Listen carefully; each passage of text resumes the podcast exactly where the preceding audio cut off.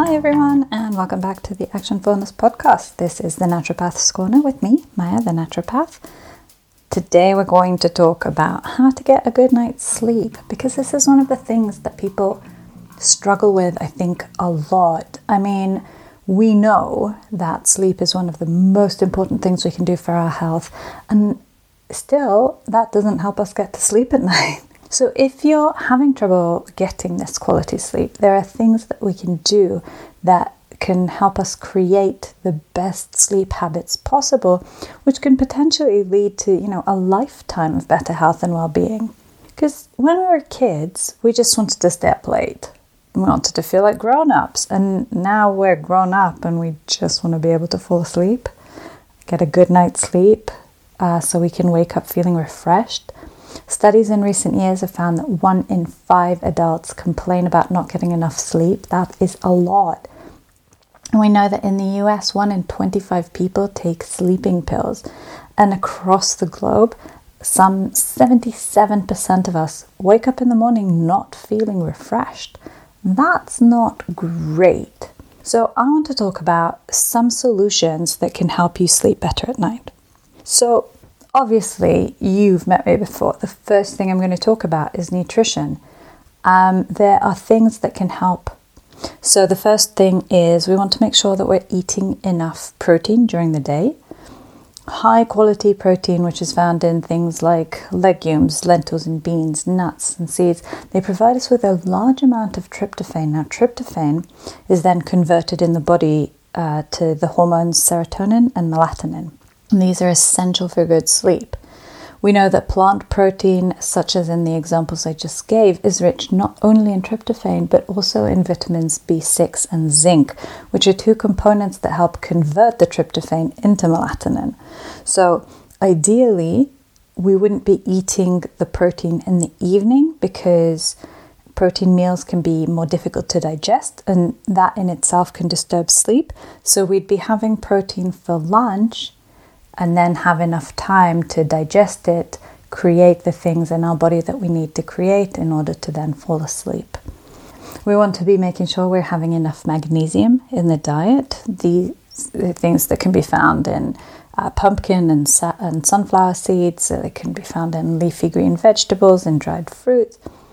Now, we know um, that it's really important to make sure that we're getting enough magnesium because it's not only a mineral that's essential for muscle relaxation, but it's also needed uh, for GABA to function. And that's a neurotransmitter with a relaxing action that sort of helps to turn off the brain so we can sleep peacefully. We also want to talk about complex carbohydrates complex complex carbohydrates, which are found in whole grains, among other things, they help to balance the blood sugar levels by breaking down slowly in the body. So, even when we sleep, the body, and especially the brain, are still consuming sugar in order to continue their activity. So, if the blood sugar levels are too low, the hormones adrenaline and cortisol are released, and that wakes us up from our sleep. So if you find that you're falling asleep fine, but you're waking up in the middle of the night, a serving of whole grains at dinner can help prevent this. Now, obviously, there are loads of other things when it comes to our nutrition that can make a difference, but I really want to try and keep this concise.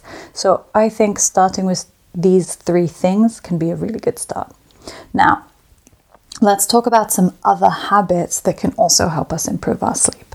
So, the first thing is to create a sleep schedule. If you create a sleep schedule and stick to it, this can be really vital for your circadian rhythm. Going to sleep and waking up at regular times will help improve the quality of our sleep and obviously help with everything else when it comes to general health. So it starts with establishing a bedtime go to sleep and wake up at the same time every day, even on the weekends. Now, keep this realistic. If you're going to sleep at 2 o'clock in the morning right now, then saying to yourself, I'm going to go to sleep at 9 o'clock in the evening, that's not going to work. So try making it half an hour or an hour early and sticking with it, saying to yourself, I'm going to go to sleep at midnight every night, no matter what, and just go to bed. Don't let yourself hang around and do the same for the morning. So set an alarm clock for whatever time works for you 7 a.m., 8 a.m., 9 a.m., however your life works. Just set a clock and get up every morning at the same time. It makes a huge difference. Our bodies love consistency. So if you can get up at the same time, you'll find yourself going to sleep at the same time as well. Um, unwind before bedtime. Winding down before bedtime is essential when it comes to solving insomnia. Now, we know that meditation has been shown to reduce stress and improve sleep quality, and it also limits the amount of time we spend awake in bed. Um, yoga can be a really good way to calm down and clear your head before going to sleep, and it also stretches out the body, which often gets stiff from you know us being inactive most day. Um, maybe try going outside and doing a little bit of grounding. Remember, we did an episode on grounding uh, a while back. Um, I personally go for reading, which can be a really great way to distract ourselves from the thoughts that keep us up at night.